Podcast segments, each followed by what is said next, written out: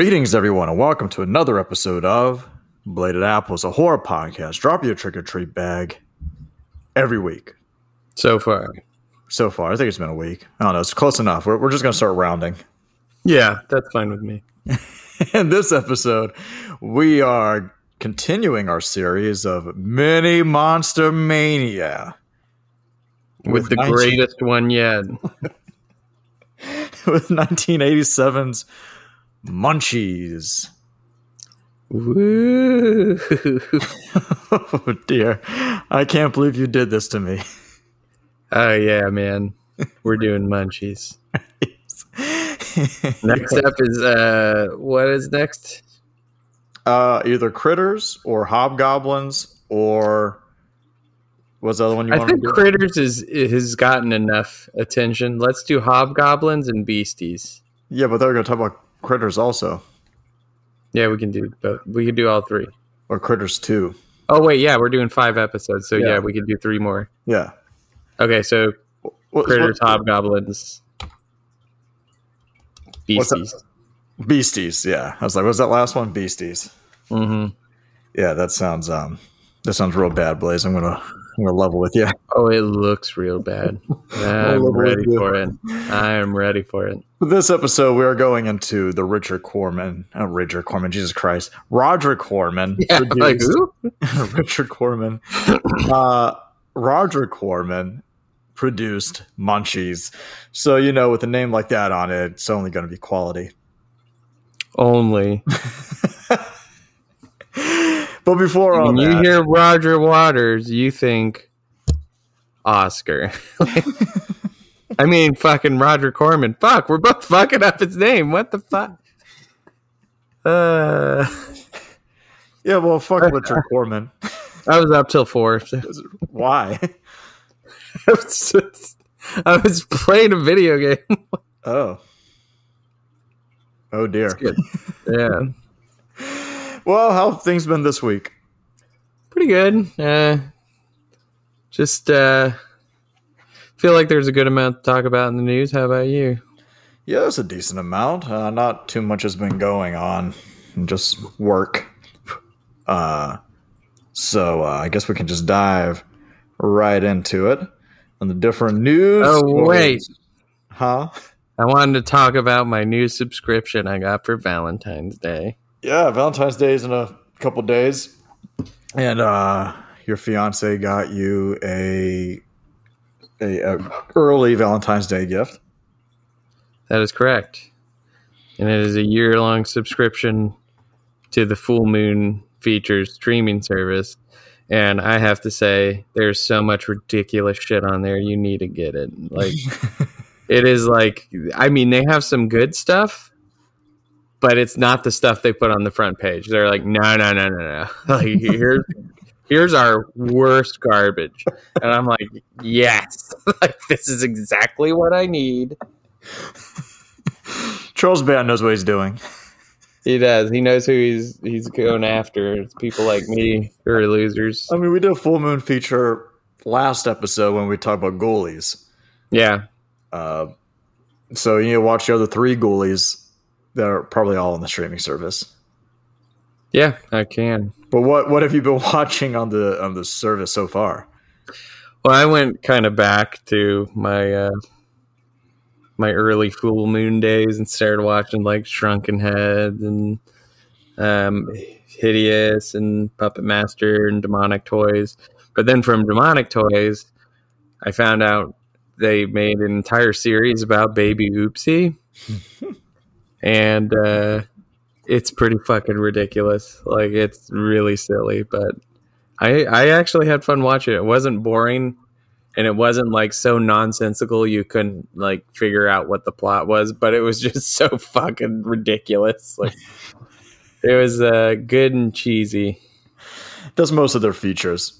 Yeah, and um there was another thing I uh, noticed. I didn't know how many demonic toys spin-offs they made. Like I've only ever seen the first demonic toys, but they have demonic toys, demonic toys 2, and then they have a separate series called Doll Man. Oh yeah, Doll Man is apparently pretty popular for for their It- movies. Apparently, I've never I've never watched them, but I probably will because they have Doll Man versus demonic toys. Was there one? they where- love those versus movies, man. Does isn't there episode or uh, episode? Isn't there one where puppet does Puppet Master and Demonic Toys versus the, fucking Puppet Master teams up win the franchises? I can't remember which one it is. It does. I didn't see any of those. There was some type of crossover they with Puppet Master and, and some something else. Yeah, I always thought Evil Toons was Full Moon, but I guess not because that's not on their service. No, Evil Toons is uh, Fred Olen Ray, who we talked about back in the Jacko. Jacko That's right. That's right. We got to do that episode sometime. Which one? Evil Toons. Oh, Evil Toons. Yeah, I can do Evil Toons. Why not? Yeah.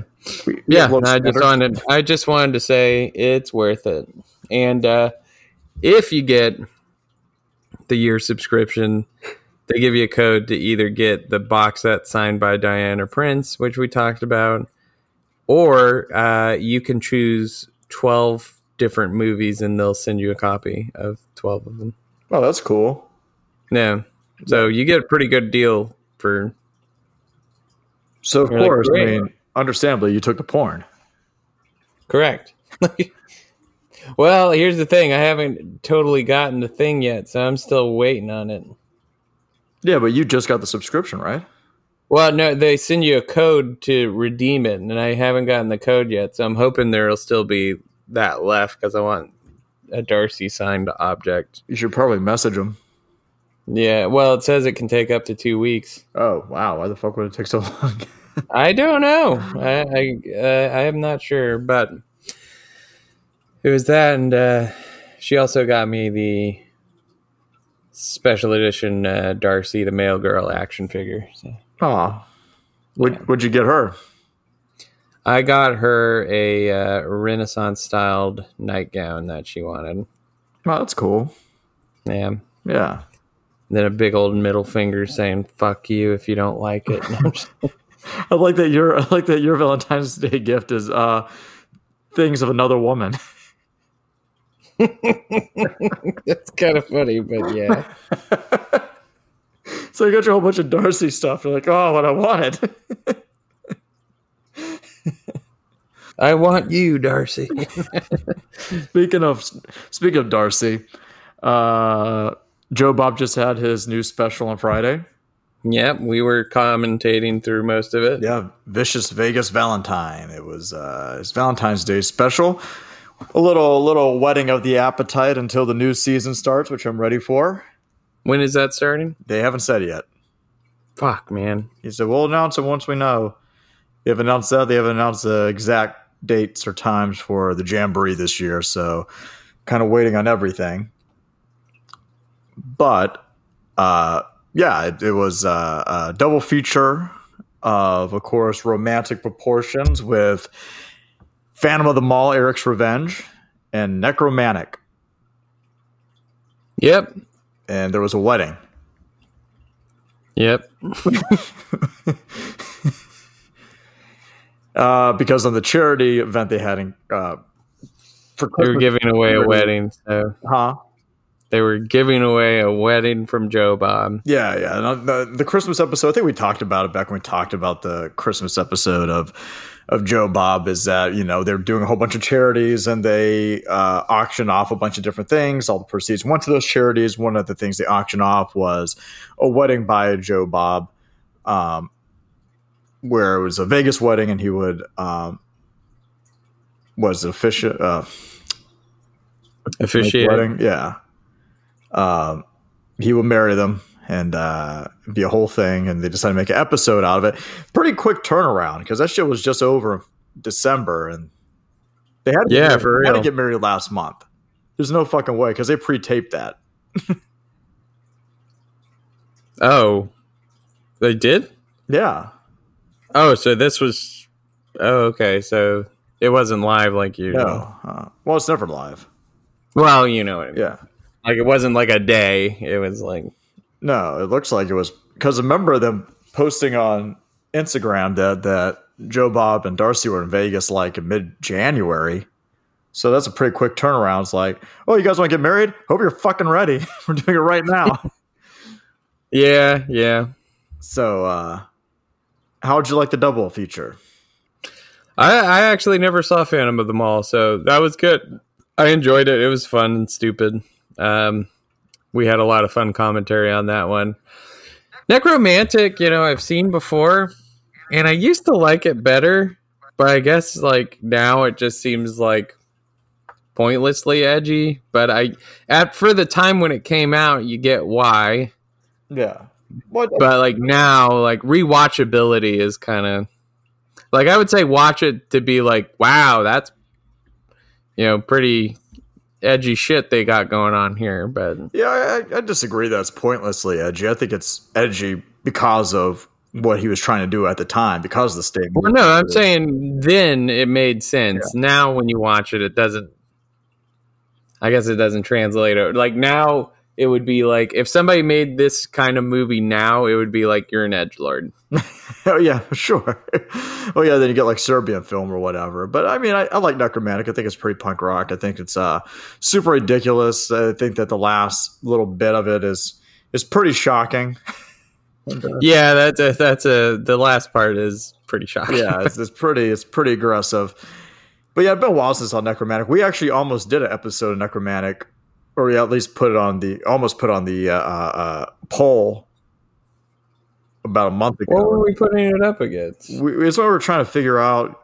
Um, it was whenever we decided for the poll to do Wizard of Gore or uh, Blood Freak. But I remember saying Oh. maybe we should talk about Nekromantik. Uh, That was the Thanksgiving one. yeah, Hmm. yeah. Well, it's because we were looking at different gore films at the time and stuff like that. I'm like, oh, Nekromantik That's is right. that's one of the ones I was thinking about putting up up there, but uh, we didn't. I don't think we we really had to have. I mean, we could probably have a pretty good conversation about it, but we just never did. Yeah, yeah. Um, but yeah, no, I like the special. I like the film. Two people got married. Um, everybody was very happy and very congratulatory, and it was all very, very emotional. Um, I guess. sure. but I- I'll, I'll I'll I'll just be the first one to say, uh, no one likes. If you like going to weddings, you're a fucking psychopath. like you are a psychopath. Like to be like, oh my god, they're getting married. Oh, these two people love each other. And they're announcing their love in front of everyone. Like anyone who thinks that way is a fucking maniac because a wedding going to a wedding is a fucking chore. It is a chore and a task you have to check off the to-do list. Like I have to buy these fuckers a gift card or a fucking toaster and then I got to sit there and listen to them cry to each other about how great the other one is, knowing it's you know probably not going to last that long. And it's just like I yeah, I hate it. Like, and and also I feel like at weddings a lot of times the tears are pushed. Like they push the tears. Like unlike a funeral where it's like no, they're upset because somebody's dead. Right. like at a wedding, it's it's like. Are, do you think you're on television right now? Like, are you trying to like audition for a role? Like, shut up. You know, you like you you, you like each other. The end. Like, put the fucking ring on. I don't want to watch you f- fucking make out in front of me. That's not romantic. that is part of it. Where it's like, all right, now you can make out in front of all your your parents and your family members. Yeah, and everyone's just like, you, mhm, mhm, uh, yeah. Look how mhm." love they are. They're, they're dry They really love stage. each other. Yeah. It's like, boy, those tongues are going to be doing something different later that night. You better like. I mean, as a parent, you you have to know. It's like, yeah, they're gonna fuck like t- tonight. Like at, at least when somebody's dating or engaged or something like that, there's never like y- you know in the back of your head as a parent that they're you know they're fucking, and I'm sure that's awkward to have a kid that's fucking. Like, I mean, it's natural, but it, I'm sure it feels weird. But w- a wedding is like a guaranteed. Like the parents have to know my kid's fucking tonight. Yeah. Like they are having sex, unless they like get too drunk at the wedding and pass out. So Which also happens, but it doesn't matter because they already had all the sex before that. yeah, I mean, it, it, like I just think it's I think it's ridiculous how much money people spend on something that you know is uh, agonizing for everyone else. like it would kind of be like if I rented the world's worst escape room and put all my friends and family in there, and I just watched it on TV. Like I was in the monitoring room watching all my friends and family stuck in a, a really bad escape room. like, like it's like, what do we do in this escape room? It's like, uh, it's like 205 Sudoku puzzles. so you got to figure out those puzzles, and we'll open the door. also, you're gonna all be very uncomfortable. like you're gonna be wearing really itchy clothes and. but at the end, if you're lucky, you might get a small sliver of cake. and that cake will probably not taste too great because it's covered in fondant because they wanted a bunch of stupid fucking flowers on it. I mean, a bunch of people. I've seen people that really, really like weddings, and those people are sociopaths. That's what I'm saying. They really are. Like it's torture. It's like I love going there. I love dancing and trying to get with the bridesmaids and all that stuff. It's like, fuck that. Like, well, what the fuck is your issue, yeah, man? like, try to live. It's like, man, you must really love that shitty movie, Wedding Crashers. like, yeah, Will Ferrell had the right idea. Mom, meatloaf. Fuck. no, but um, that's like the only funny part of the movie. Part of the movie. Um, um, yeah, it, it, I I uh, I don't like weddings either. yeah, sorry I went on that tangent. I just I don't know, like watch it like watching it on TV, I was like, fuck, you're holding me hostage for the next movie, you pieces of shit. Like, fuck me. Like it was at like, the end. Oh yeah, that's right. Never mind. Fuck them still. Yeah. I don't know why. I, I was making fun. Why not watch it? I guess I was waiting for something to happen after. I was making fun of it on Twitter because they showed Nekromantik as their second film and probably lost half the fucking audience. A, most people can't make it through both both movies. People talk about it on fucking Twitter all the time where it's like, I'm tapping out, you'll see it, you know, all the time. B, for some reason, the mutant community has a real problem with movies with subtitles, which is fucking stupid.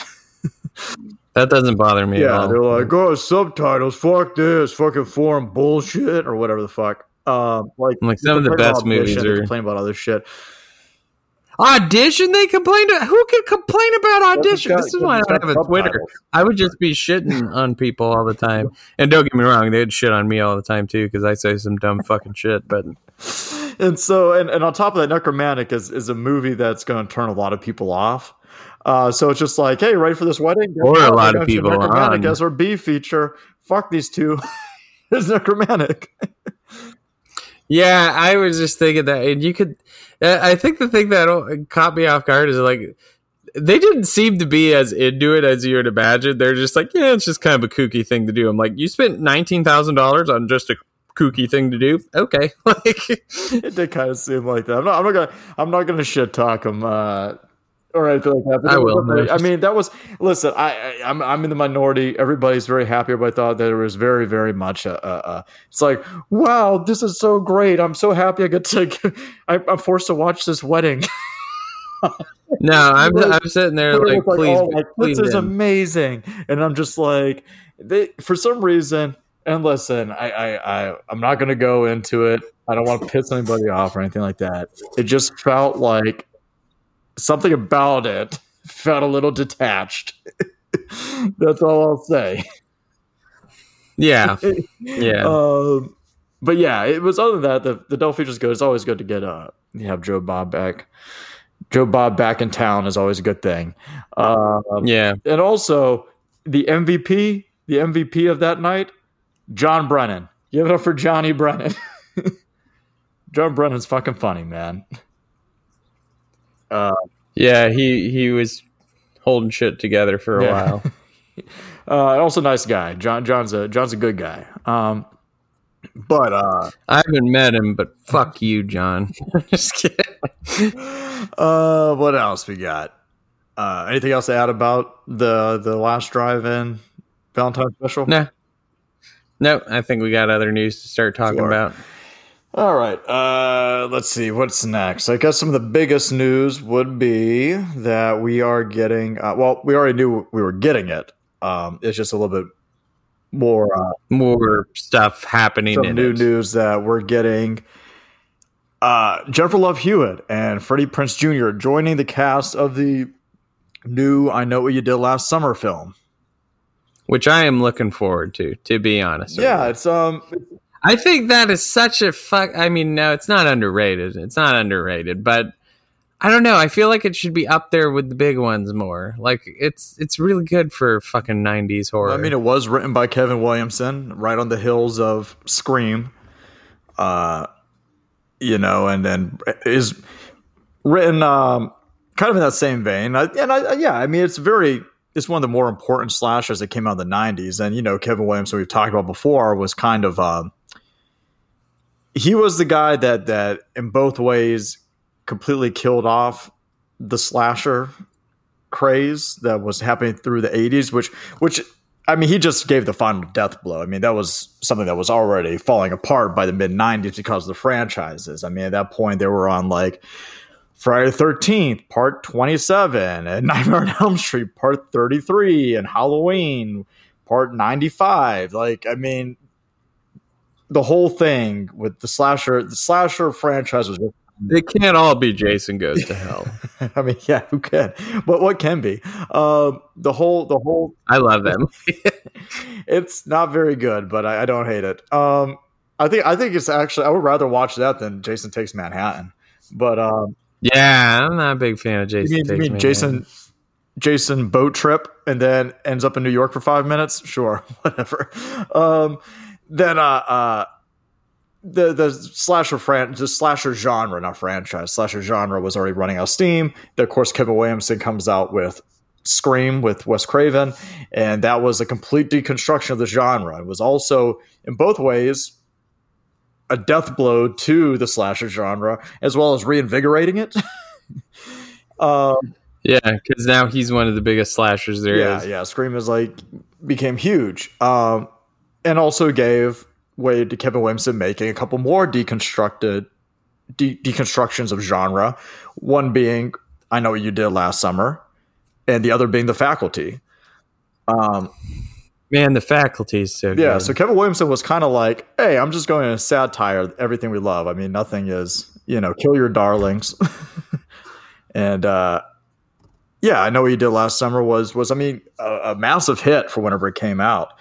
Um but yeah, Jennifer Love Hewitt, Freddie Prinze Jr., who showed up in the sequel, um, are coming back to for for this new one, which will be a I it, I mean it's going to be a soft reboot. Clearly, it's probably going to be maybe like Right, Scream uh, or these other horror movies, to Halloween, where it's a continuation. Bring back the old characters, mix them in with some new characters, and uh, continue on the story. Uh, it'll be directed by Jennifer Kaytin Robinson, who I haven't seen anything she directed. Uh, apparently, she did a pretty good um, retelling of Sh- Alfred Hitchcock's Strangers on a Train called "Do Revenge." It's like a like a sorry Maya Hawke. It's like a I don't know Netflix direct to Netflix. Um, I guess more aimed at a teen audience black comedy thing. I haven't watched it. It, it has like eighty some percent Rotten Tomatoes. Uh, she also co-wrote um, Thor: Love and Thunder with Taika Waititi, that movie's a piece of fucking shit. So I don't know. See, Did you watch it? Love and Thunder. Yeah, watch it. It came on Disney Plus. It's terrible. It's really, really bad, which bums me out because I love Taika Waititi. But yeah, uh, how do you feel? Are you excited about the new? I know what you did last summer. Oh yeah, for sure. I mean, I mean, I, I really enjoy that that whole series, and uh, I even think the second one's pretty good. Um, but yeah, I, I look uh, I look forward to it a lot. Okay. But what I want to talk, what I've been waiting to talk about, is this fucking shit with uh, this script that's been going on. Okay. Well, on. well, hold on. Well, we'll go in the script because this will connect in. We'll have a smaller story first. This one that you sent over, the occupant, is a short Yep. story. It's a 39 page haunted house story that came out recently, I think. Um, People want it, folks. and People want yeah, it. and it started a massive bidding war. It's uh, something about a haunted house is given to well, they don't know it's haunted, but a house, an old Victorian home, is given to this couple for free. The only stipulation is that they have to move it um, from the spot that it's at to their hometown, um, and they find a vacant lot to put it in, which a bunch of the younger p- kids in the um, area or teenagers in the area aren't happy because it's almost like the place where you just go and fuck and drink and do drugs and stuff like that, like do stupid teenage shit. Um, and of course, scary shit starts happening. Turns out the house is haunted. Anyways, a whole bunch of people have been bidding for this, uh, bidding for the rights to the short story. Uh, amongst them, Roy Lee, Gary Dauberman, uh, even Seth Rogen, and Zach Cregger. Uh, so I don't know. I, I, Yeah, I, I thought that was pretty interesting. Uh, you know, th- to have something that's you know kind of that short of a story and people like kind of fighting Yeah, over it. for sure. Yeah, which there seems to be a lot of lately. Yeah, absolutely. Like apparently there's a lot of people writing good shit and a lot of people wanting it. yeah, and why why this connects is um, I mean I haven't read the short story, so I can't say how excited I am. I just think it's- no, I haven't read it either. I just I just was reading on it and thought it would be an interesting topic to bring yeah, up. um, of course it'll have to be expanded probably a bit, but you know whatever. I mean that's cool. That's awesome. I mean that's kind of the dream is is you know you make a short story and just fucking hit so hard that people are like just throwing money at you for the rights. Yeah. Oh, don't worry. The writer won't get like shit. They'll give it all to like the the production companies No, and no, he'll, he'll get it. He'll get it for Or- the rights and stuff like. He'll he'll make at least a million off of it. I mean, that's yeah, Yeah, that's probably like a deal on like distribution and stuff like that. He'll make he'll make a good amount of it. But yeah, mo- the studio's gonna make most of most of the money probably. Um, but why that connects in is because Zach Cregger may be bidding on this, but Zach Cregger has something of his that's getting bidded on. Uh, Zach Cregger, of course, his hit last year. He directed and wrote Barbarian and now he has a new script that not a lot of details are out out about it, but it's called Weapons, Mhm. and a lot of people Really really, wanted really, really wanted it. Uh, it. It sold for thirty eight million dollars, and uh, you you did more research on it than I did because you actually went the Reddit's and all that stuff. Yeah, I went through the Reddits and stuff to just kind of see what people were talking about, and there there is kind of like this misconception clickbaity title with it because they're like, so the story is is that you know uh, Jordan Peele and what was the other director's name who ended up winning it? Oh, uh, who did win it? Let me see. Yeah, well, New Line Cinema won Yeah. the bid, which is really strange to me that New Line beat out Warner. Right. But they, the uh, New Line uh, offered seven million dollars more than Warner was willing Mhm. to, and people are saying that uh, Jordan Peele was so upset about it that he fired his manager who who lost Both of the them. bid. They have two managers. You've like two Yeah, but the thing is, is that they're uh, they're not like from what I was reading on Reddit, they're not like independent. Like uh, they don't specifically work for one person. They they work for more of like a uh, what am I trying to say? Their own like company, and they were also Real, real uh, quick, new, new New Line Warner Brothers won won the rights. New, New Line, Line, one. Warner, the Warner owns New Line. Universal, Universal, Oh, and Jordan Peele were trying to get Jordan Peele under Universal. Universal, I'm sorry, uh, I'm- released Us and Get Out. Yeah. Yeah. Okay. Yeah. My bad. Yeah. So that is. Uh, yeah, but they were saying in Reddit that it was actually like this is a, a company of like managers and like providers and stuff like that, and they actually had people working on both sides of the issue. So it wasn't like he got super mad and fired him because he lost a bid or something and now that guy doesn't have a job it was that he kind of thought it was a conflict of interest to have him working with a, a separate company i guess at the same time. So that's kind of what they were saying. And uh, but i'll read you my favorite comment. And you and you said that uh, and you said that that Jordan Peele and Zach Cregger both work with that management company, right? Yeah. Yeah, yeah, yeah, yeah. So, so it was just kind of that's what it says in Reddit. Now, again, like if you read the the articles that people are putting out, which I kind of think is clickbait, because to be honest, like Jordan Peele doesn't seem like the kind of person that would like take somebody's job away because they didn't win a bid or something like that. He doesn't seem to be that kind of person. I mean, I don't know him. Maybe maybe, but he, I mean, I, I can't I imagine. Like, he just seems like a yeah, and everyone seems to talk about him highly, but I yeah, I don't. I it's hard for me to imagine because on like if you go on the articles like bloody disgusting and everything like that they're like no he was so pissed he just fired him and the, you know and that doesn't seem to be what the people on Reddit are saying. They're like, no, like I work for this and I work for that. And that's kind of not how that would go. That's not how it would work in this situation. And it's just kind of more of a business decision than it is like a personal grudge right. thing. But um, let me read the uh, best report comment on Reddit. And it is by uh, give a shout out to Squidman Willie.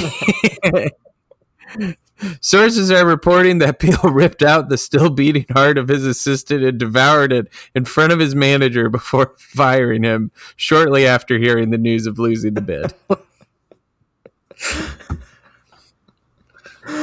we have confirmation. It happened. Yeah. but yeah, no, I, I was really interested in this whole thing because I'm like, that just doesn't sound right. I feel like they're trying to paint him in a, a bad right. light. Yeah. But again, I might be wrong. You know, he maybe he is an asshole. Like I, I don't know yeah, him. Like maybe, but uh, I doubt it. I, I don't know.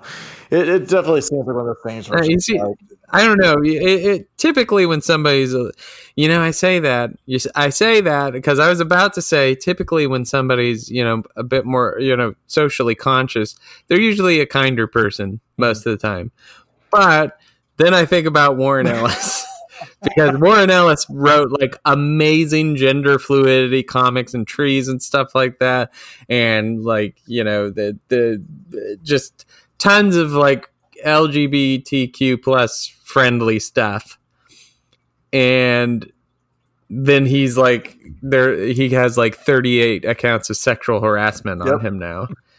And it's like, motherfucker, why do you have to be so talented, you piece of shit? Like Yeah, yeah, it's not great. Uh, so I don't think that's the case with Jordan Peele, though. As of right now, until until further until further investigations come out that he did actually eat somebody's heart. it's all hearsay right now. but if we do find out that the, the, I mean, it, I have a reliable source in Squidman Willie. Um, feel like we had one more so, uh, the real mystery so real quick Cregger's weapon screenplay um, apparently there is a rumor uh, that that's a bit of exclusive that it will revolve around quote unquote witchcraft and missing children, and we be told via multi and interrelated stories. Uh, the screenplay is said to be very thick and could result in a three hour movie. Damn. Well, that'll be interesting to see. I mean, I'll put it this way: as long as you're not showing me feet and corners of walls for that long, I'll be okay. uh, all right, let's see. I don't think me you really give a fuck too much about spoilers. We really give a fuck too much about this piece of news, but I'm gonna say it anyway because I know. Oh yeah, yeah, yeah. You wanted to bring. Huh? Yeah, I don't give a fuck it about this. But go ahead. and it gets a pretty big announcement, so we're gonna talk about it because that's journalistic integrity. is to report on things even if you don't care about it. Um, Dexter is getting a whole bunch of spin-offs. All right, that's it. they announced that Dexter is going to be getting. Um, first of all, they're going to be continuing. Uh, uh, I guess what was that one called? Uh, Dexter. Okay, let me start over. Dexter, for anybody that doesn't know, was a really, really popular show on Showtime that was about a serial killer played by Michael C. Hall, who is also a forensics, uh, works forensics at, at the Miami Police Department. Um, but he's also a serial killer. But he's one of those serial killers where it's like he's more of a vigilante, which is kind of like not as interesting in my opinion because it's like, oh, is it really that bad because he's killing other serial killers? Yeah, I mean, it, it, would be better if he had like they're like, oh my god, he's a serial killer too. It's like not really because then you just kind of consider like, I mean, in a way, I, I mean, this is kind of true. Uh, the police consider them serial killers, but uh, and uh, I do mean that in a bad way. um, yeah.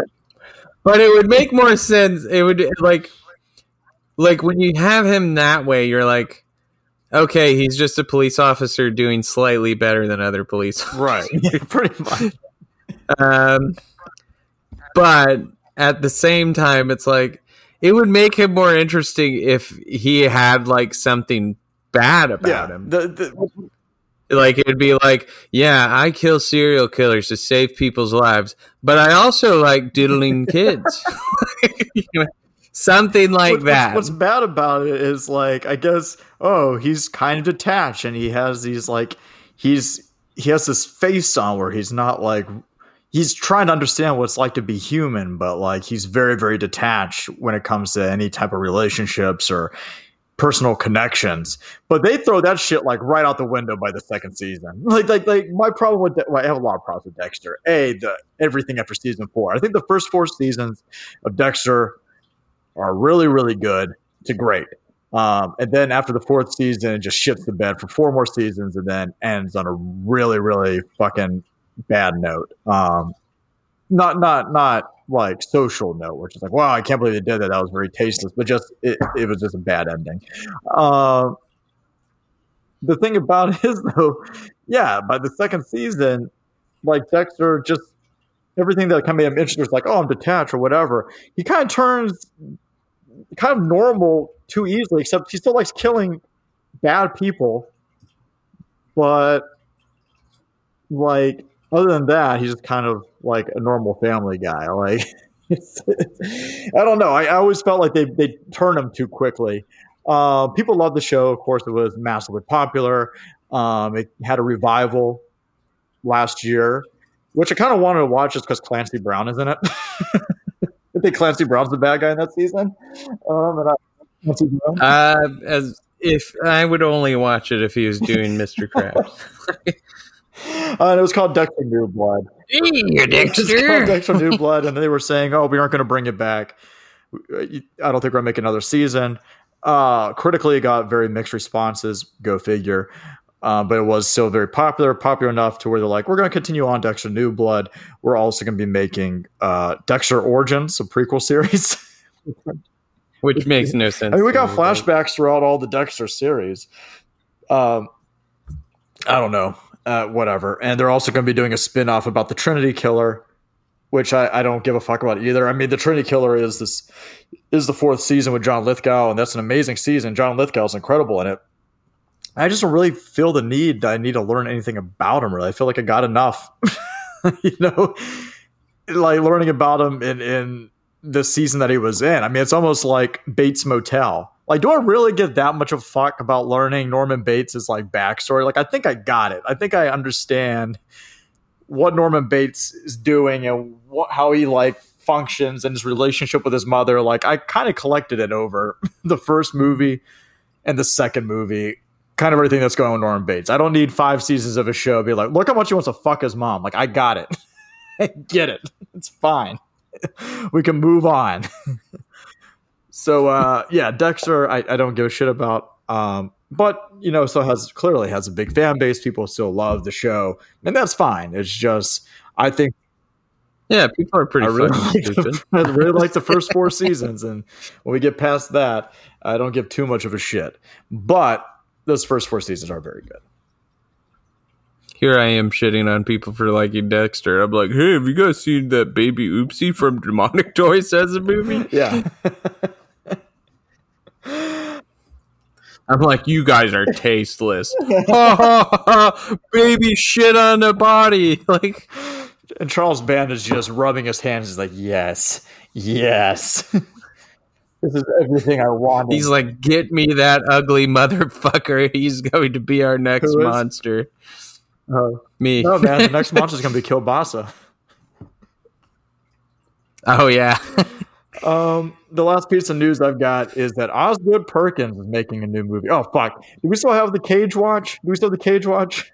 Uh, effect? oh, fuck, man. It's been forever. I, I could try. I could try and find it. Cage. Right here, then. If not, I'm just gonna continue. Either way, I'm gonna continue. But okay, one second. Cage Watch. I, if not, they're going to hear the claps. That's fine. because that's how we signal ourselves to put the, uh, the the inserts in. But we got some Cage Watch news because Osgood Perkins. Uh, speaking of fucking psycho, Norman Bates, Anthony Perkins' son, Osgood Perkins, uh, who's become quite the director with uh, the Blackcoat's daughter and uh, Gretel and Hansel. He uh, has a new movie coming out called Long Legs that's starring Maika Monroe, who we've talked about before uh, in The Guest. We talked about her in that, talked about her uh, in Watcher. I like Maika Monroe a lot. Um, and Nicolas Cage, who was already announced previous to her, but in the film, FBI agent Lee Harker, played by Monroe, is a gifted new recruit assigned to the unsolved case of an elusive serial killer played by Cage. As the case takes complex turns, unearthing evidence of the occult, Harker discovers a personal connection to the merciless killer and must race against time to stop him before he claims the lives of another innocent family. So it feels like it has almost kind of a, uh, just from hearing that synopsis, feels like it has a little bit of a, um, like a David Fincher feel, like something like Zodiac or Seven. I'm I'm excited. Osgood Perkins is a good director, man. Uh, I like Oz Perkins a lot. Blackcoat's Daughter is great. Gretel and Hansel was really good. It's probably going to be very moody and slow burny, and uh, I don't know. I'm pretty excited for it. What do you think? I mean, yeah, I mean anything that I don't know, like Nickel. It, it is the Cage Renaissance. We've been going through it for the last four or five years. I think it's almost past it. He's I don't think almost it's past. I think it's just past where we're calling it a renaissance. We're just like, oh, Nick Cage is just he's he's just Nick Cage now. He's just doing his thing. yeah, and it works. Like, Yeah, that's, um, hmm. but yeah, uh, on the whole, I'm excited. Sure. Yeah, I'm, I'm excited for it. Um, I mean, why not have him playing a serial killer? We'll see if they let him, you know, rage Cage out, or if uh, you know he's a little bit more subdued. But um, yeah, I'm, I'm I'm excited for it. I'm excited to see what Osgood Perkins has to do. He doesn't put out movies super often, but you know, every four or five years you get a new one from him. So we'll see. Well, I guess it's not four or five years. I feel like it's been three years since Gretel Hansel that came out right before the pandemic started. Yeah. Yeah, yeah, that was right before the pandemic. I, I, I actually didn't watch It's on Red Amazon. Hansel, I think it's on Amazon Prime. I saw I, people were really shitting on it, but It it, is looked good. pretty good to me. They're, they're fucking stupid. It has uh, fucking old Borg, the Borg Queen in it. yeah, Oh, really? Uh, I can't remember uh, her Elsa name. But- Is that her name? Uh, she's Something the like witch that. in it. Um, and she's amazing in it. She's really good. Um, God damn, what's her name? Isn't Elsa Krige? Alice Krige. Alice Krige. Um, yeah, she's she's great in it. She's awesome though. She's an awesome actress. But uh, yeah, I think that is all the news we have. Now it is time. it's time to talk about a movie that Blaze forced me to watch. He didn't force me to watch; he just kind of put it on. I passively put it on while you weren't saying anything It was very smooth. because I think you were. I'm pretty sure you were hungover. I was. You were hungover. I was I not, took advantage of the situation. and I was like, "Hey, now that we're done with Ghoulies, I'm just going to put this on and see if he leaves." and he didn't. So we watched. You're all like, of it. damn it, that was a miscalculation on my part. No, I wanted I wanted you to watch it, but I I was like, mm, he might. I have a feeling he's probably going to be like, nah, fuck this. And I was like, fuck. But you watched the whole thing, so I was really I know, happy man, about For a good portion of it, I was thinking about saying like, "Fuck this." Why? Uh, but that brings us into our main topic. So it's trailer time. Trailer Yeah. time. Sweetwater, a new and inviting desert community Violation! This is gonna be a great day. filled with kind and loving families. But I am your stepson. Oh, I know I always treated you like you was, didn't I? with mature and responsible teenagers. And then, one day, Did you hear something? something odd appeared. Oh, This is incredible. Exactly what they are is uncertain. I'm South American cockroach, Dad. I'm out of here. Their origins are somewhat hazy. It's an alien. Amigo? Maybe an illegal alien. And while their manner can be quite charming, He's so cute. Can't we take him out of the bag now? their habits can be a little bizarre. Paul, not so rough. I haven't done anything yet. Gross. But you'd better treat them right. You're not laughing anymore, are you, pal? because they're not necessarily nice. Munchies.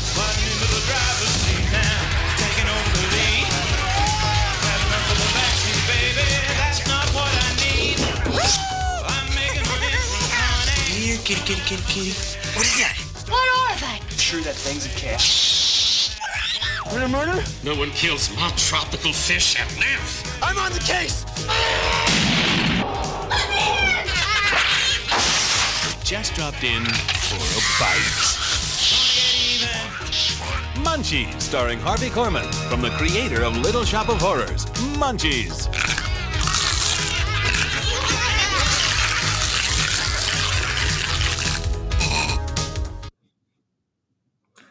All right, Munchies. Nineteen. I got a case of them. What's that? I got a case of them. Uh, this is our second entry into our monster mini monster mania series of five part two of five um of course last episode we talked about Ghoulies. this time we're talking about munchies um and unlike Ghoulies, which people usually like oh it's a gremlins ripoff even though It is not. yeah, even though it was in production at the same time and just happened to feature small monsters, it really has nothing else. No, there's nothing in common to Gremlins and Ghoulies, in my opinion. Yeah, but Munchies, on the other hand, is a blatant ripoff of Gremlins. Uh, What? I what do mean, you mean? a blatant ripoff of Gremlins. Uh, Roger Corman directed uh, directed this. Roger Corman produced Munchies, and his whole reason of doing it is because uh, the Gremlin because Gremlins made a lot of money, and at that uh, after it came out, a lot of movies like Critters, Hobgoblins, and these little small monster films started coming out that were kind of trying to make the money that Gremlins made uh, by ripping off the formula. And of course, if there's anybody that is the king of ripping off, other than Asylum Films, other than Asylum, it's Roger Corman. uh, he he always is looking for the business opportunity and the cheapest way to exploit it. So he hired Tina Hirsch to direct this film. She was the editor of Gremlins. And uh, Robert Picardo's in the movie. Robert Picardo Picardo's in a whole lot of He sure is. films. He wasn't in Gremlins, but he is in Gremlins 2, and he's in a whole bunch of other Gremlins, uh, not Gremlins films, a whole bunch of other Joe Dante films, Howling. including uh, um, Inner Howling. Space, huh? The Howling. Well, he is in the Howling. He's he's uh, Eddie Eddie Quince is his name. Yeah, he's like the guy who's been going around killing people, and you see Yeah. her. But I try to remember is his last name Quince or Quiz?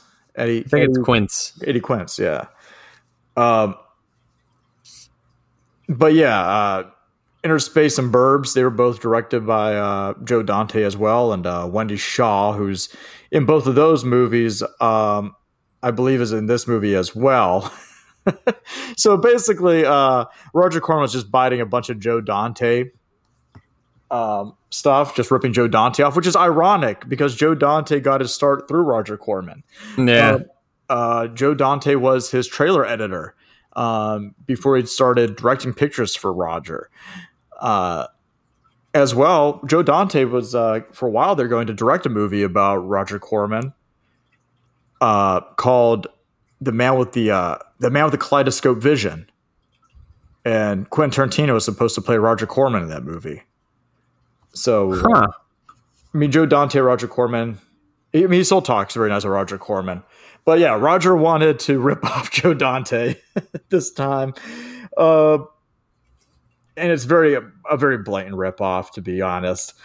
Um, doesn't have any of the charm, What? Any of the What do you mean? Of What about all those lovable characters? it, this movie was written by Lance Smith, who only directed, uh, directed, uh, only wrote a few movies. He's actually from Savannah. Uh, he died a couple years back. He's only he only wrote six movies. Uh, Munchies being the first one. Afterwards, he wrote Wizards of the Lost Kingdom two and Barbarian Queen two. Yeah, he was really on a high roll. He was just pumping out classics. until he died of Alzheimer's disease in Hawaii in 2020. Um, but he was a writer. He went in. He, he also wrote a couple novels. And as far as uh, the director goes, um, Tina Hirsch, I don't know what she did after this. Um, like I said, she was an editor. Uh, she edited a lot of for Roger Corman. She edited Death Race 2000. Um, afterwards, she kept on editing. She edited Dante's Peak. She edited Airplane 2. um, she was pretty pretty good, uh, pretty well known for editing for for a long long time. And then she wanted and did more TV work afterwards.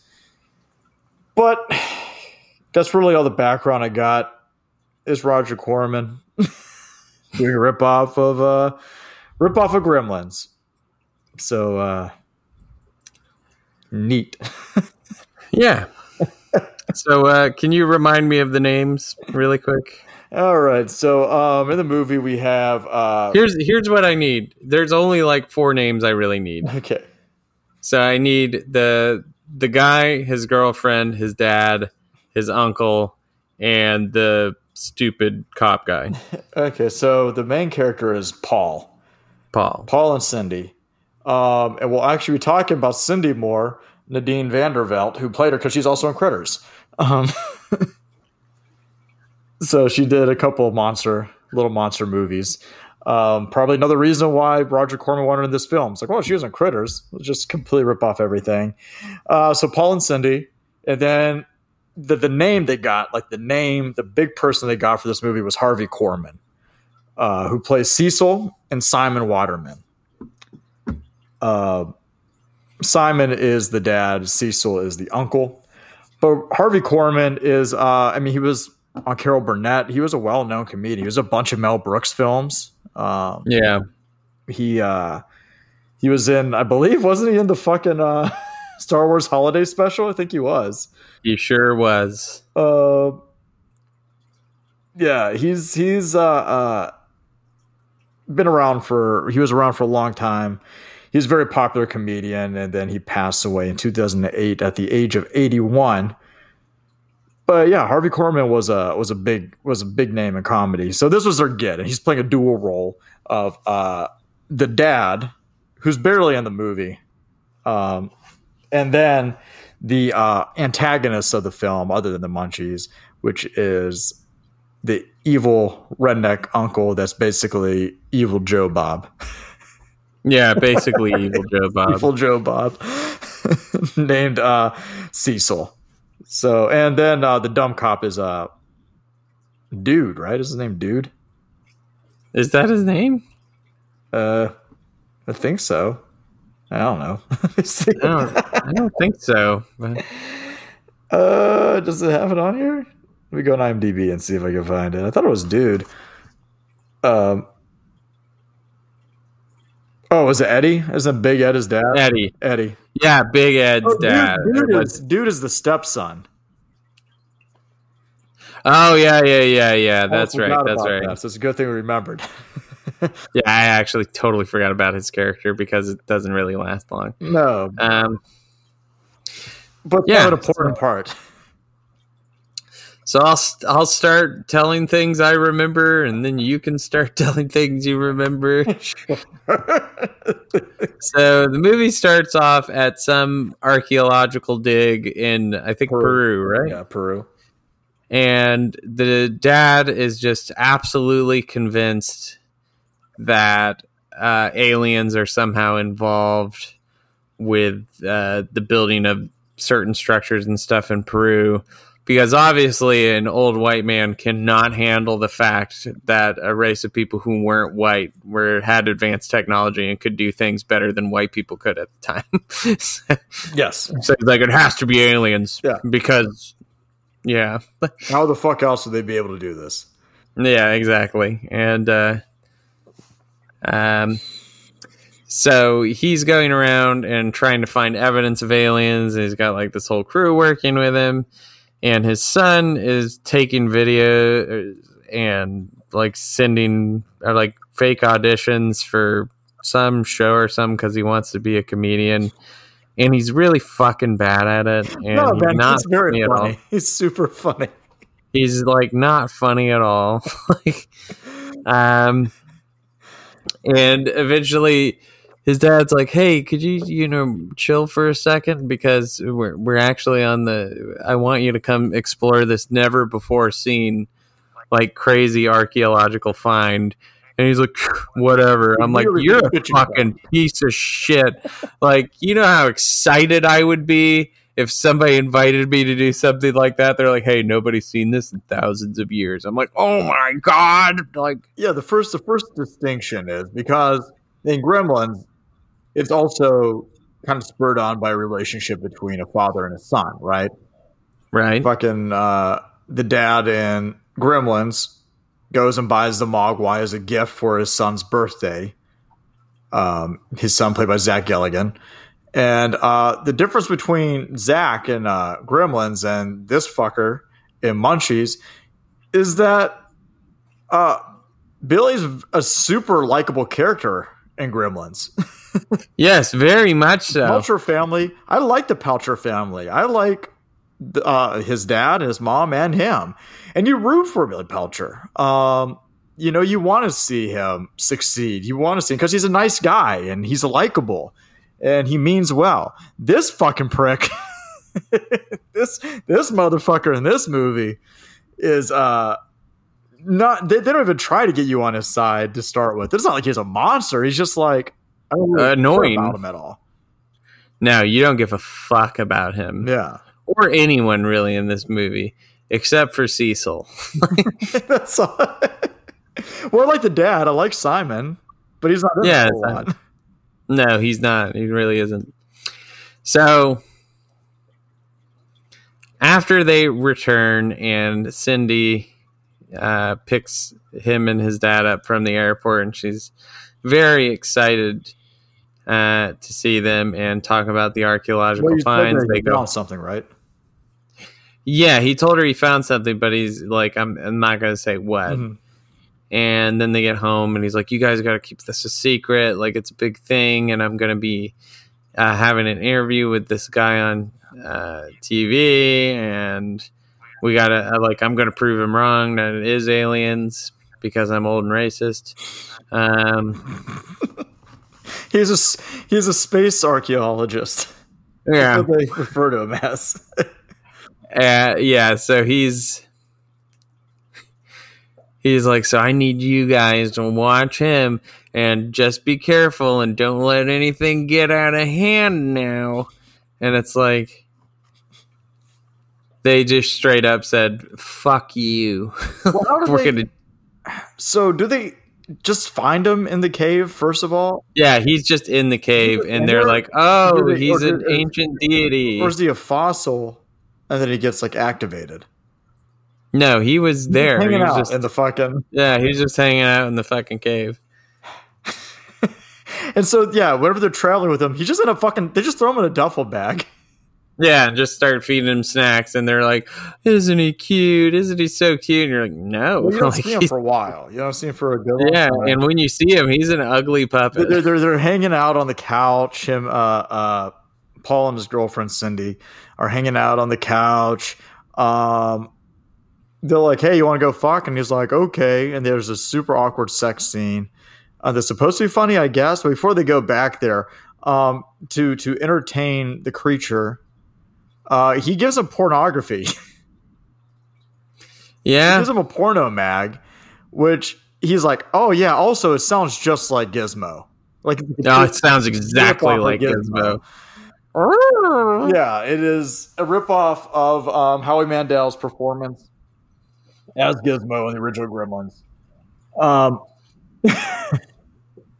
Jesus so they go in the room to make whoopee, and uh, and uh, he has all of his toys, his action figures in there, and all of his gag gag gifts, all his jokes. Not not gags, not not the fun like sex kind, but I mean like uh like like hey Clown it's shoes. a big old toothbrush or like whatever stupid carrot top bullshit he has in his room. I got a bike horn under the pillow. Okay. It's like, and this chick is into it. She she she loves this shit. It's like these two are Like, ah. losers. so great. and it's like you could do so much better. like, But yeah, during this time, we're introduced. Uh, we find out that there, there's a statue of Elvis um, on the on the living room uh, coffee table. That's actually a microphone. It's being spied on next door by Harvey Korman's other character. Now, Harvey Korman uh, as Simon. He's like, wh- why does he leave? he's going on that trip to have that interview with that other scientist about his discovery, but he didn't want to tell anybody. Which is also really weird to me that he's like, it's like I want to tell him about my discovery, but I'm gonna leave that here. Yeah. I'm with you. It's like you're gonna tell him he's not gonna believe it. It's like, yeah, it's a little alien, and they're like, "What the fuck are you talking about?" And then you probably end up in a fucking loony bin. But Yeah, it's like, do you do you have it? No, I left it at home. It's true. like- Then why did you come here? It's like- and so, uh, but yeah, next door, Harvey Korman plays the uncle as well, like we said, and that's Cecil. Um, Cecil is uh, he's got a big old pompadour and a mustache. And uh, you know, a western western outfit with the bolo tie and all that, and yeah, like you said, he, he's like evil Joe Bob. he's, but he's spying on them from next door.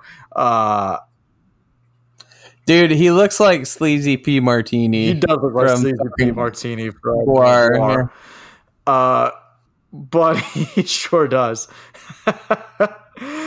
Uh, but yeah, he's uh, spying on on his brother's house because he wants to get rid of their property or buy out their property. Yeah, something like that. Yeah, no, no, no. Yeah, he wanted to buy out their property to to like make a I guess like a rental home or something. Yes. Yeah. So, something weird, some stupid, but and he gets back and like the dad is like so sure that this is gonna work out. He's like, Yeah, I'm gonna have to hold off on that, Cecil, because I think I'm going to have plenty of money. And it's like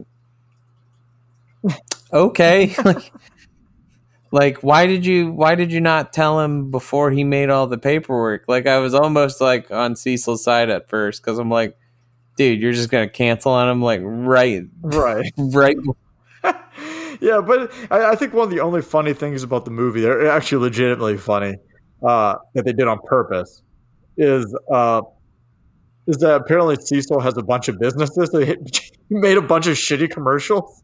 yeah those are pretty funny It's a commercial for like a beef jerky company he has, and like some type of fishing or like company he has, or something like that. I don't know. Those those are pretty funny, but um, yeah, he's he's ready to ruin his brother so he can get his property to do evil things and evil whatever. I don't know. Uh, Yeah, and the, the other thing is, is that he gets the thing from his like. So the next part is, is that they're out there, they're playing Nerf guns in bed and some shit, yeah, they literally are. He has a, he has a Yeah, they really are. gun. and um, then Cecil gets his uh, stepson named Dude, who's like a Deadhead, like a.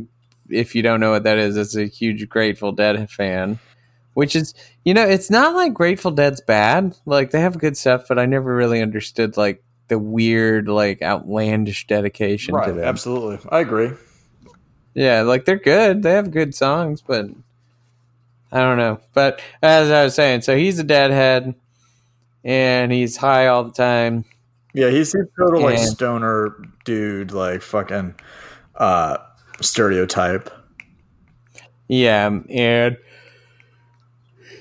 he I forget what what he does. Uh, he offers to like the guy's like, "Oh, I want uh hey, stepdad, give me money to go hang out on the weekend." He's like, "Well, I'll give you money if you fucking go over there with me and help me catch whatever this thing is." So they catch it while they're playing with Nerf guns, bring it back to the fucking house. Also, no, no, we can go a little detail because that before that happened, we do see uh the munchie. it pops out the bag just randomly. and how would you describe it? It is like uh God, what were those? Oh, that's what they were. Do you remember those toys they used to have at KB's from uh they had a, a short-lived video game series Primal Rage. Yeah, I remember that. Yeah, it looks like the weird red-headed velociraptor thing shoved on like a a Ewok's body or a not, a Jawa's body. right. They look terrible, aka. also, do we do we talk about how? um Because I just I'm I'm actually just uh, jogging my memory since it's been a few weeks uh, since we watched it. I'm kind of just surfing through like the movie, like, Yeah. uh, just to get some things. We forgot to to introduce uh, uh, Eddie Oh yeah, yeah, when, yeah. they, when they're driving when they're driving to the house uh, from the airport. Um, Cindy is speeding, and Eddie, who is the the deputy, so deputy sheriff um, in the town, because his dad, as we soon find out, is the sheriff in the in the town, but he is at a riot um, riot control meeting. yeah, yeah. He's at a riot control convention. Yeah. That uh he pulls them over and he's flirting with Cindy in front of her boyfriend and everything else, but like Eddie's a complete fucking loser. That's the thing with this Yeah. movie. Like everybody's a fucking loser in the movie. that is true. Like, there's no one that's cool in this Not movie. one fucking person. Maybe the munchies. The munchies are the closest thing to cool you get, I guess, but they suck. Yeah, they do suck. But yeah, he pulls them over and and uh, they're easily able to talk him out of getting a ticket. And yeah, that's whenever they get back to the house and all this shit happens. Um, so don't fucking a. What? So what happens? Um, well, they capture yeah, but, but the does- thing. Like, are they just in the room whenever they do it? Or are they? No, he's gone into the kitchen because he's got the munchies. Yeah, right. And they mentioned that when he was eating in the bag, they were like, "Oh, there's a little munchy." Oh, that's right. um, so they're fucking. He's like, "I'm gonna go to the kitchen and get something to eat." Ironically, that's exactly where Cecil and Dude end up, and they're just watching him destroy the kitchen and trying to catch him. And eventually, after a lot of fucking up, they catch him, and you know they're upstairs, just like, "Hey, did you hear that? Yeah, I did." Eh. Anyways, pew pew pew. yeah, yeah, pretty much. And I don't know. There's not a lot of good to say about this scene. So they they capture him. They go back to their house, and while they are at their house, um, he goes up to his uh, to dude, his stepson, and says, "Hey, I gotta go do some shit. Getting ready for this big uh, event opening up." Uh, uh, a golf course, a mini golf course, for the town. And yeah, so he goes to do that, and dude is left in charge with the munchie. Dude literally does nothing and just kind of sits there and talks shit about the munchie while trying to listen to his Grateful Dead records. then eventually the munchie's like, hey, fuck this. And they start having like this really dumb fight.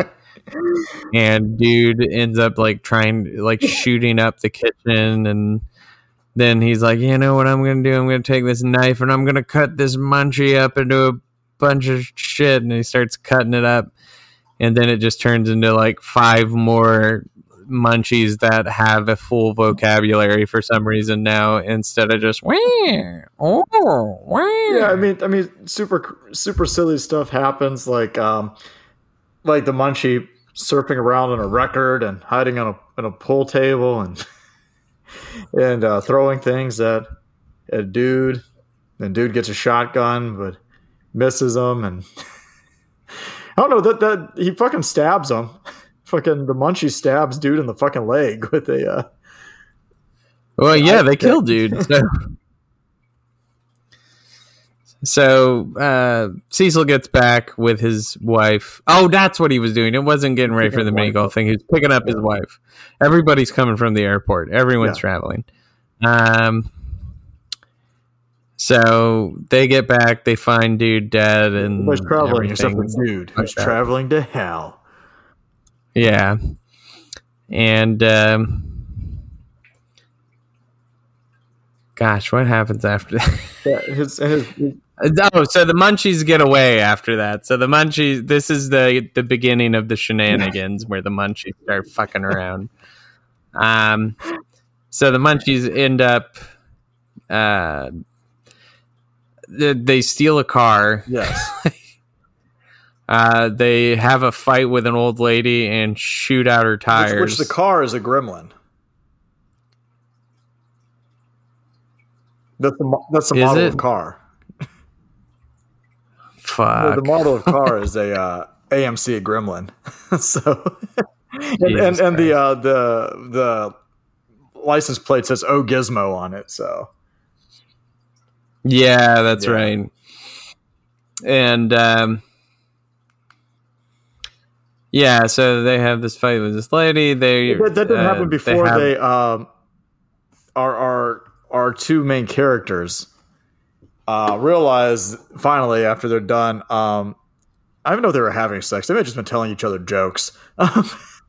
really bad sheets. ones. Uh, but they're like, oh shit, the one job we had, uh, we fucked up because the fucking creature's missing.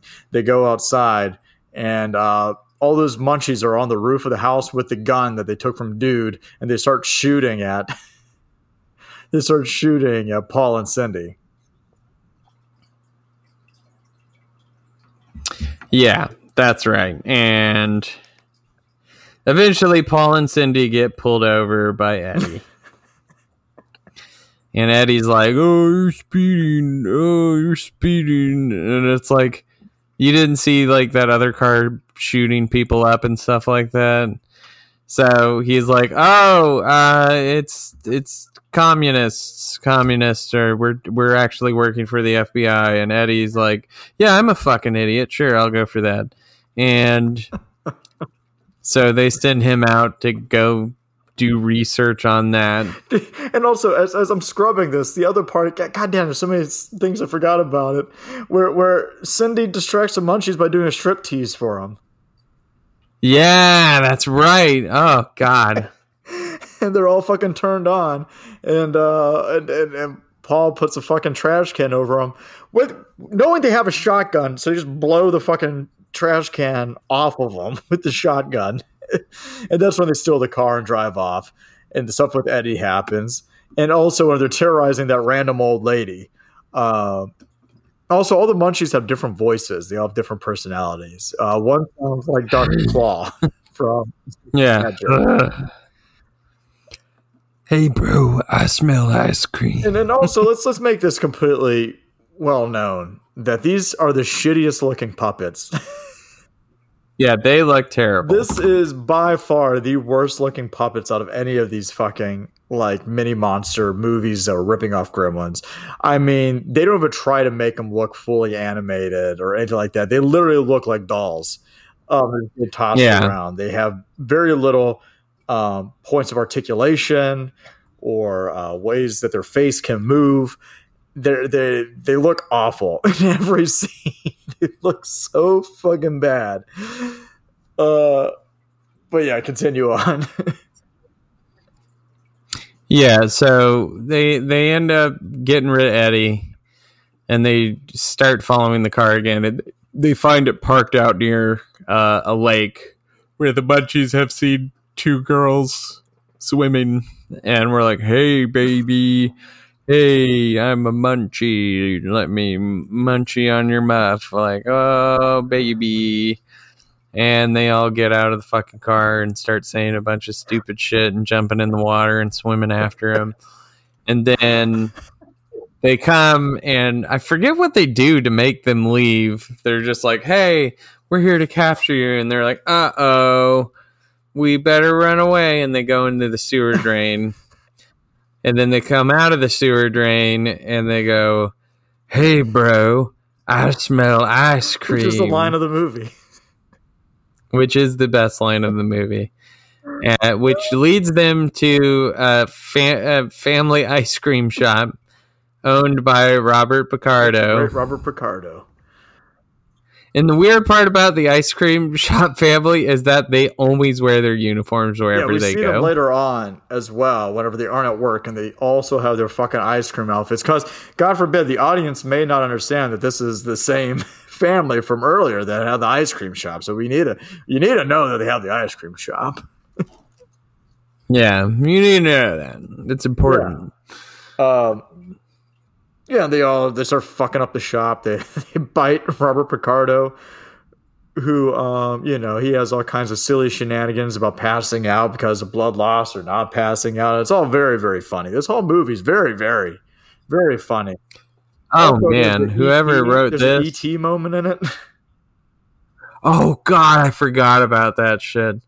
Yeah, honestly, uh, The So, you know what we're gonna the do? kid- the kid is playing outside. Their son is playing outside. The munchies are like, "Hey, we're munchies," and he's like, ah, uh, the the kid goes to touch him, goes to touch with the munchies, and his little claw is going towards the kid's finger, and it looks like the finger touching shot of ET, which gets immediately interrupted by Robert Picardo with a shotgun.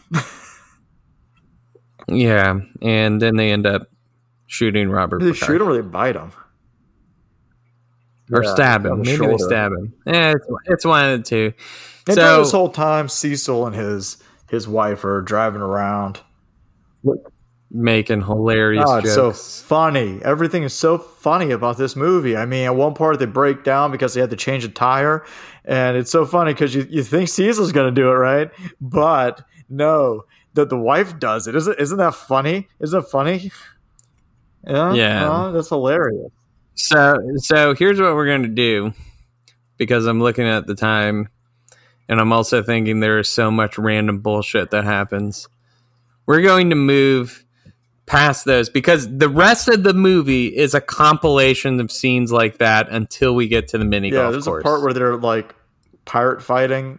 Where the fuck are they? Is that a, a lake? The mini golf course. That's at the Oh, mini just golf earlier course. in the day. Yeah, they were out or there early before it opened, and the grand opening was that night. They're being very silly, and they all have Yeah, they're so they're funny. just the funniest. They're just they're overflowing with personality. They smell ice cream. Hey, bro, I smell ice cream Big Ed is back in SWAT gear. In SWAT gear from his riot gear convention, and so yeah, here we are. We're at the uh, fuck that other shit. We're here.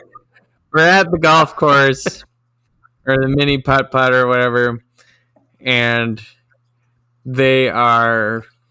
I'll, I'll be honest. I was like really excited to talk about this movie, and as we're talking about it, I'm like, no, we got to get through this because we're gonna have like a two hour episode about uh, just random scenes That's in the the movie. best part, though. Give the audience what they want. Talk about all the funny shenanigans from the Munchies, Blaze. All the funny, all the funny, funny shenanigans that those little puppets do. So yes, we're in. We're at the mini golf course thing. Cecil is having like a, a, a opening of the golf course named after his wife. Um, I can't remember his wife's name. I can't. Mitzi, maybe. Yeah. Oh, Maybe- Melvis. Her name is uh, Melvis, isn't it? Oh, Melvis, Melvis Melvis. Land, yeah, because it's called Melvis Land. And um, so they're name. doing What the opening. Fuck Melvis. Yeah. Uh, the the ice cream family is there, decked out in their ice cream decor. Uh, Paul and Cindy, pretty quickly.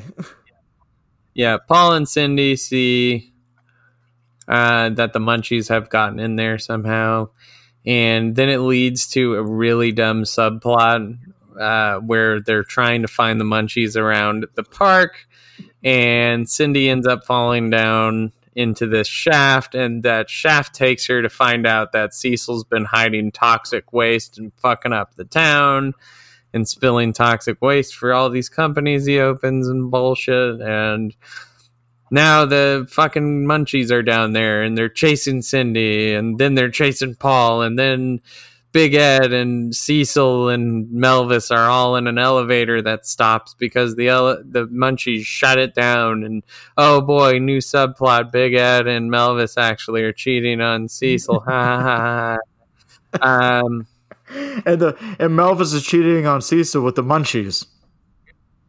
Yeah.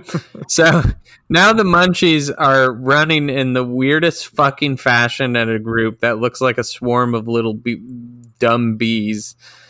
And they're chasing Cindy, and Cindy locks herself in a room. And then Paul uh, notices that one of them uh, gets caught in one of the breaker boxes and it turns him into a statue. So he's like, "Oh my god, electricity! That's the way we get rid of him." So he, it was it like a, a, a exposed cable he took out, Mhm. right? Yeah, and then he starts whipping around, turning them all into statues. The dad gets back. They're like, "Oh, he turned into a statue," and he's like, "Oh no!" Like that's all my money's gonna be gone. And then the guy he brought with him Who's to see the alien the great is like, Paul Bartel. yeah. And he's like, oh, wait a minute. I've actually been dying uh, to find this extremely rare statue. I'll give you more for that than evidence of an alien. He's like, oh, that's so great.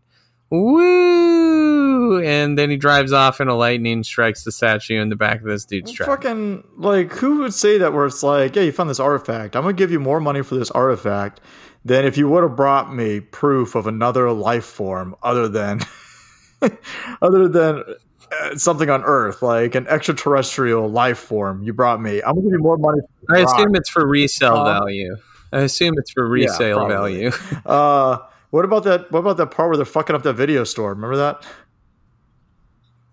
I don't remember that at all. because you're like that's a pretty cool poster because they had a uh, poster for uh or they had a cutout like a standee cutout for um Clint Eastwood's Pale Rider. You're like that's a fucking cool, that's a cool stand up. And then they start fucking up videotapes and a piece of you died inside. I think you just Yeah, push it out of your mind. So many good shenanigans in this oh, movie. Oh. I, yeah. Speaking of which, though, I have a. This will be a, a break from our regular programming. Do you have a munchie? Now, Badoing. Oh man, you got Anthropophagus on. Is that tape or DVD? No, That's holy tape, shit! boy. How did you find Anthropophagus on tape? That's awesome. Uh, uh, it's a new bootleg Oh, company. cool. Of course, Anthropophagus. Yeah, but the reason I found it is because they also have a bootleg of Munchies. Anthro- Anthropophagus, uh, which is also the first movie that Joe Bob reviewed as the uh, Joe Bob character. Yep. Yeah. He has a long history with Anthropophagus.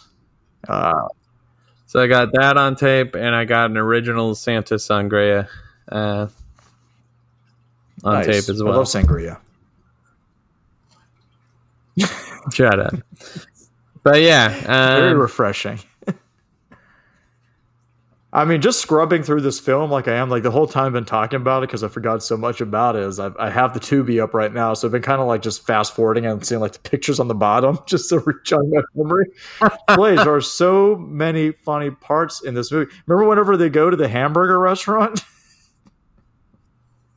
dude, no, I don't. Restaurant, there's midgets working there. Oh Sorry, I'm yeah, sorry, I meant to say was- little people, or just people. They're smaller, vertically challenged people. Yeah, I did. I did totally The forget Munchies about go that. Go to a burger restaurant that Cecil owns, or no, Cecil doesn't own it. He just wants burgers. And uh, no, he does, does own he it. own it? Yeah, he Uh, does own it because it's Melvis Burgers, Right. Oh, it is Melvis Burgers, but he also just wants burgers. and he has he has a commercial. But the Munchies are already went there, fucked it all up. But yeah, it- the, the workers there are, are all are all little people Yeah, I didn't really get the point of that because but- it's funny. Blaze, little people are hilarious, right? Little people, isn't that funny? Isn't that, isn't that funny? Just like just like in the '90s, whenever it was like super funny, if you had little people or people that were like overweight, and you said a joke about them, wasn't that so funny?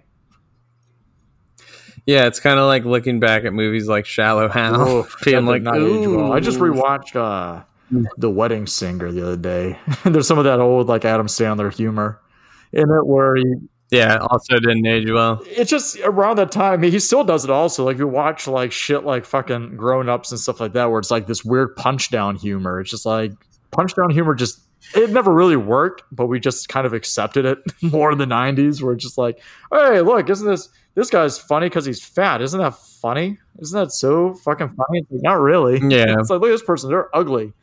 Isn't that funny? like, no, no, not really. It's just uh, some of the punch down humor doesn't really age that well. So No, it sure doesn't. So, would No, you recommend this movie, not. Rocky? no. not, not in a million years would I tell you to watch Munchies.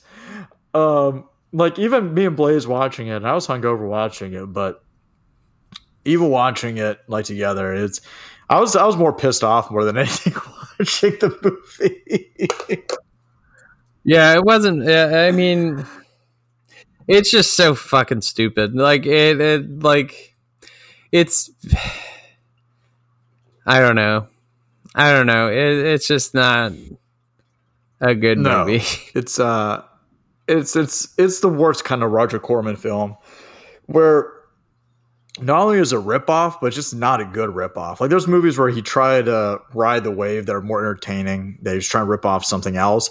For instance, Jurassic Park. He did Carnosaur. And Carnosaur has very little to do as far as plot goes, except that it's a dinosaur film. And he decided to get Diane Ladd since Laura Dern was in Jurassic Park. Might as well get her his her mom for for for his movie. Other than that, that movie is complete shitty schlock, but it's entertaining at least. I mean, at one point, Diane Ladd gives birth to a dinosaur. That's super fucking graphic. um, so I mean, there's something like that. This is the other end of the spectrum where it's like it's not even entertaining. It's not even like funny. It's just a, it's so hard to get through. It's so fucking bad. it just makes you Yeah. want to rewatch Gremlins 2 because Gremlins 2 is, you know, really once Gremlins 2 came out, we've only declined as far as film goes. That was the pinnacle of film. Gremlins 2 happened, uh, we just haven't been able to capture cinema ever again. That magic in a bottle. I mean, after that scene with Hulk Hogan, where I mean, film film hit the pinnacle. We never we could never go farther than the peak of cinema that is Gremlins 2. So yeah. Truth. All right. Uh, would you recommend it? No. Would you recommend Gremlins 2? Yeah, Gremlins 2 is amazing. Yeah. But all right. all right, moving on. Another curation of Blaze's cabinet of video game curiosities.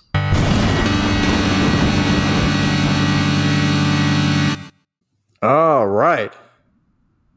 What video game do we have today? Today, uh, we're going to be talking about the one I had mentioned last time. Uh, we're going to talk about Chilla's art new game, uh, which we've talked about a few of his games on this channel. Uh, and uh, he does mainly these uh, Japanese folktale and lore kind of short games. And most of the time, pretty scary. But this one is. um it is actually uh, the gra- probably the best graphically, and that's kind of why I, I got that with Fears to Fathom. And I was both these recent ones they have done have both been like the best graphically so far. And I would say, um, I would say Chilla's art. Uh, this one is even better than the new Fears to Fathom, uh, graphics wise. It is called the Karaoke and at first I was like, "Oh, I wonder if this is funny," but then I forget that like karaoke is not like that in Japan. That's not like the U.S. where they have karaoke, where it's some like really drunk redneck dude singing System of a Down or something. like it's it's like it's a big deal to them like that's like something they like that that's like a common like hey we're all gonna go out to dinner and or we're all gonna go out and bowl or something go like to that karaoke bars. you go one together. yeah it's karaoke bars which you know fuck that that sounds horrible um yeah so uh, you play as this young girl and her friend um you're at the uh, the gym at their school playing basketball and they're like okay i think we're done practicing for today. Like let's head out. And the coach comes in and says hey uh, you guys need to leave but i need uh, but i need one of you to stay and help me like fix this shit up. And your friend's like yeah that's fine. You go ahead and go over to the karaoke bar and i'll meet you there. Go get our room ready and shit so uh, you ride your bike over to the karaoke bar. It's pretty creepy little town. Um, and when you finally make it there, they're like, "Yeah, okay, we'll set you up with a room." You know, it's really dark, kind of dingy. There's nobody really around, and they're like, it, it kind of gives you these like different little things you need to do, like, oh, you know, you're waiting on your friend. You might as well get you guys uh, some drinks from the drink bar and get some like food ordered to your room. So as you're walking down the hallway though, you bump into this like very very like tall awkward looking man and he just kind of sits there and smiles in the hallway and you're like, "Okay, well, I'm to keep moving." And he runs off, and you don't see where. Um so you go in to your karaoke room and there's a little mini game where you get to like uh, it's like DDR but for karaoke and it doesn't work well at all but it's fun to play and it doesn't keep track of your score because I know I was doing really good. Of course, but- dude. You got the, the voice of a baby angel. Well, I mean, By by the, uh, I mean if you mean voice by clicking W and A over and over again, sure. oh, okay, then yeah, I do.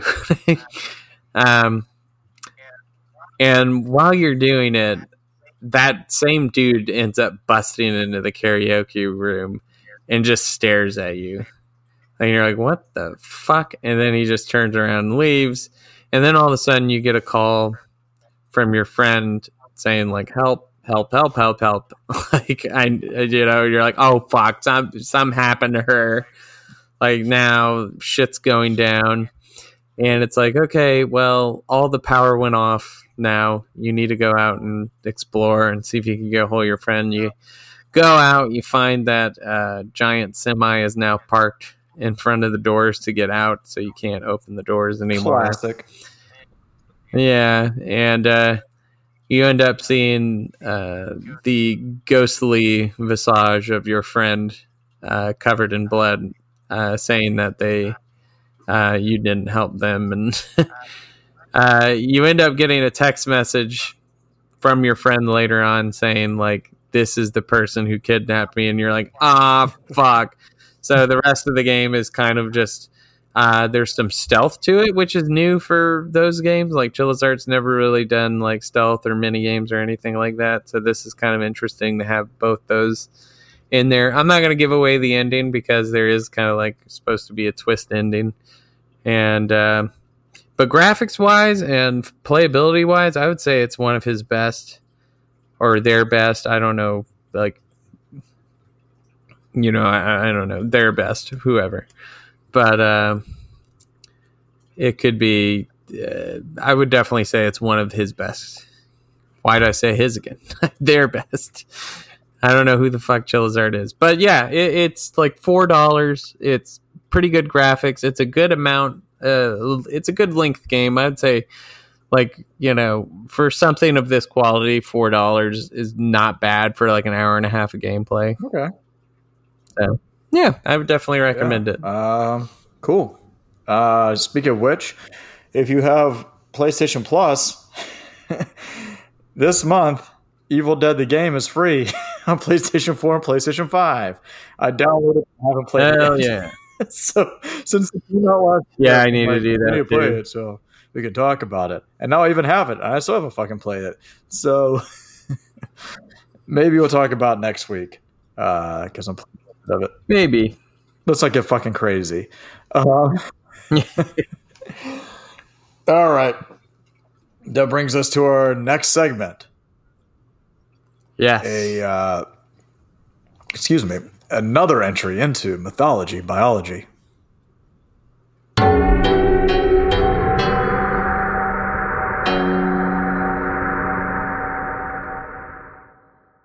So, do we have a little monsters in uh, our mythology this week?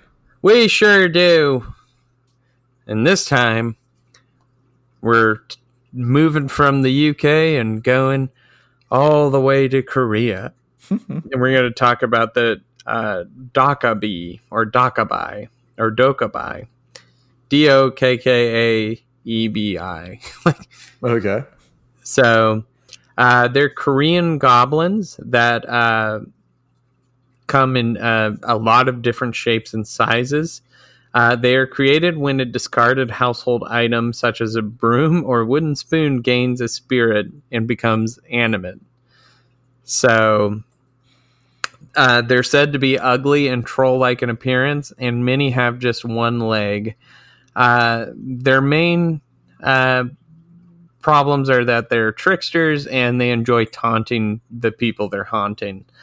So uh, they have powers of persuasion to convince people to carry out pointless tasks, uh, such as uh, wrestling all night long or watching Munchies twice.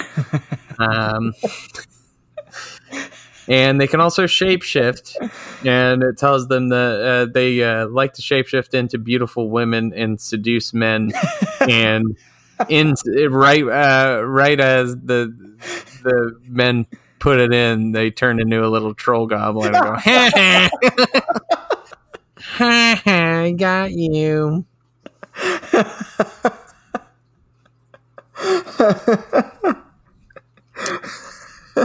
So another really weird thing about these little fellas, That wasn't that- weird enough. yeah, they carry a magic club, and with the club, it allows them to summon any object that they like. But whenever they summon it, it disappears from somebody's house. So when something goes missing in somebody's house, they'll be like, "Fuck, Dokkabai." They Every got- goodbye, and them and them fucking their victims and taking my glasses. I can't find my glasses. Yeah. Uh, they are considered nature deities, but they are not. Um, where is it? So they are considered different from uh, ghosts, which are called uh, Guishin in Korean, uh, in the fact that they're not formed from the death of a human being, but rather spiritual possession of an inanimate object. So, such as old discarded tools, uh, brooms, or objects tainted with blood. So uh, it's kind of they they consider. I guess it's like the spirit of. That's what I'm having trouble deciphering here. Is it is it the spirit of a person possessing the object, or is it just the spirit of something like possessing an object? Like Right. they're also considered nature deities, so I'm not sure on that. Um, they are considered uh, mainly harmless unless you uh, consider rape, which seems pretty harmful. But uh, they they're like, oh, they're harmless, and it's like, oh. Y- You be either seducing people and literally pulling a Revenge of the Nerds on them. like that's not cool. yeah, they're they're harmless except for they'll trick you into having sex with them. Um, but yeah, so their origins come from uh, their earliest known documentation is in the Silla era tale, uh, Lady Doha and Bachelor Biang, uh, Bihayong. Uh, from the memorabilia of the three kingdoms compiled during the Goryeo period. Um, and they are featured in many folk tales throughout Korea. So, yeah, Tokabai. I thought they were interesting. What a trickster! He just sure, they're they're just they're super trickstery. But I mean, they, they're- they fucking change it back into a troll when you're having sex with her. Like, they're tricksters. But You're like, they're like, oh god, no! It is Revenge of the Nerds. Yeah. I fucking hate. Yeah. Revenge of the Nerds, a movie where that guy rapes someone Yeah. and they your hero, your hero sexually assaults a woman. Um, I've I've never liked that movie because of that. that movie Yeah. always bothered me because of that scene. Um, but yeah, they're they're they're little creatures. They're also sex criminals, just like the Munchies. So They sure are. That's kind of why I felt. And the other thing is, is that they have little statues of them, like on like walls and different things, and they kind of look similar to the little statues the Munchies turn into. Yeah. So I was like, "What is that?" And that's kind. Of, I was like, "Oh shit, this is perfect." yeah, that really works out. Cool. Yeah. All right. Well, that is another episode of Bladed Apples. And another entry into Mini Monster Mania. Yeah, a little theme. Um, so uh next next episode we're going to be talking about hobgoblins. We skipped over critters. We'll go back to critters. We're going to do hobgoblins. Um and uh and then after that we'll do the last two, of course, as we continue on with the mania that is of the mini monsters. Correct. um, the Gremlin ripoff strikes back. So, in the meantime, if you want to reach us, you can on the email, bladedapplespod at gmail.com. If you got questions, comments, concerns, how you feel about, you know, little creatures uh, tricking you into having sex with them. Are you a sociopath who likes weddings and wants to explain why? Yeah. Do you, do you want to watch? Uh, do you want to watch a wedding on TV? You know, that, that's also the thing I was going to bring up about the wedding thing is like how people record their weddings. It's like it has to be just for personal use. Like it's not like you're going to be showing like like having people come over. Yeah, well, here's my thing is like in what form is like I'm just confused as to why you record a wedding. Like, are you going to go back and watch that? I've never seen anybody go back and rewatch a wedding unless it's it's in movies whenever their spouse died. yeah, that, yeah, that's about it. I mean, maybe that's what it's for. They're like, "Oh, you're dead, so I'm gonna make myself feel way worse." It's like, Like, oh, you're dead, so now I'm gonna watch our wedding video, so it, it drives me to go and get revenge on the people that killed you. Puts me in a real death wish scenario. Because that's Fair. what happens with wedding videos. It drives people to go and, and act vigilante justice on the streets. Sometimes watching, I mean, listen, watching a wedding makes me want to kill somebody, so I don't know. Uh, but yeah, I, I don't know what sociopath is going to get it. It's like, hey, we're going to have uh, the whole family come over. We're going to watch my wedding video. Remember how we made you sit through it last time? Well, guess what? we're going to watch it again. If you yeah, except this time you're not getting snacks. if you ever want to see somebody do a round robin mutiny, that would be the one right then. Just everybody stabbing that guy to death. Done. Um, but yeah, you can reach us in the email to tell us how much you hate weddings. You can also reach us on the Instagram at Bladed Apples Podcast. Thanks to Stefan Meise for doing our art. Check him out on Instagram at Stefan Meise or at uh, Crawling Panther Tattoo. Um, awesome guy. S T E F A N M E I S E. Um, or maybe it's S S E. I think it's S E though. It'll pop up. Um, and thanks to Blaze for editing everything and being an awesome co-host. Thank you. Welcome. All right. Thank you so much. Any uh, any final thoughts? Don't watch Munchies. Don't watch weddings. Don't watch what? Don't watch a Munchie wedding. Shit. oh God. Now I need to see that. Like the Munchies watching Paul and Cindy get married, and they're like, "Oh no, it's the Munchies!" Right? Hey, bro, I smell wedding cake. Like, Ooh, I smell wedding cake. it's so fucking bad. I, I don't think I don't think really we bad. properly like got the point across about how bad this movie is. Like, no, uh, you can watch it on uh, Tubi. So go ahead, hop on Tubi, watch it, and tell us how right we were Yeah. and no how much time you wasted. There's no way. Yeah, If you say that you're a fucking liar, yep, it's true. you're either a liar or you're Roger Corman, who's a fucking One of the two. And if you're Roger Corman, come on the show. Bring your 90 year old ass on the show. We'll interview you.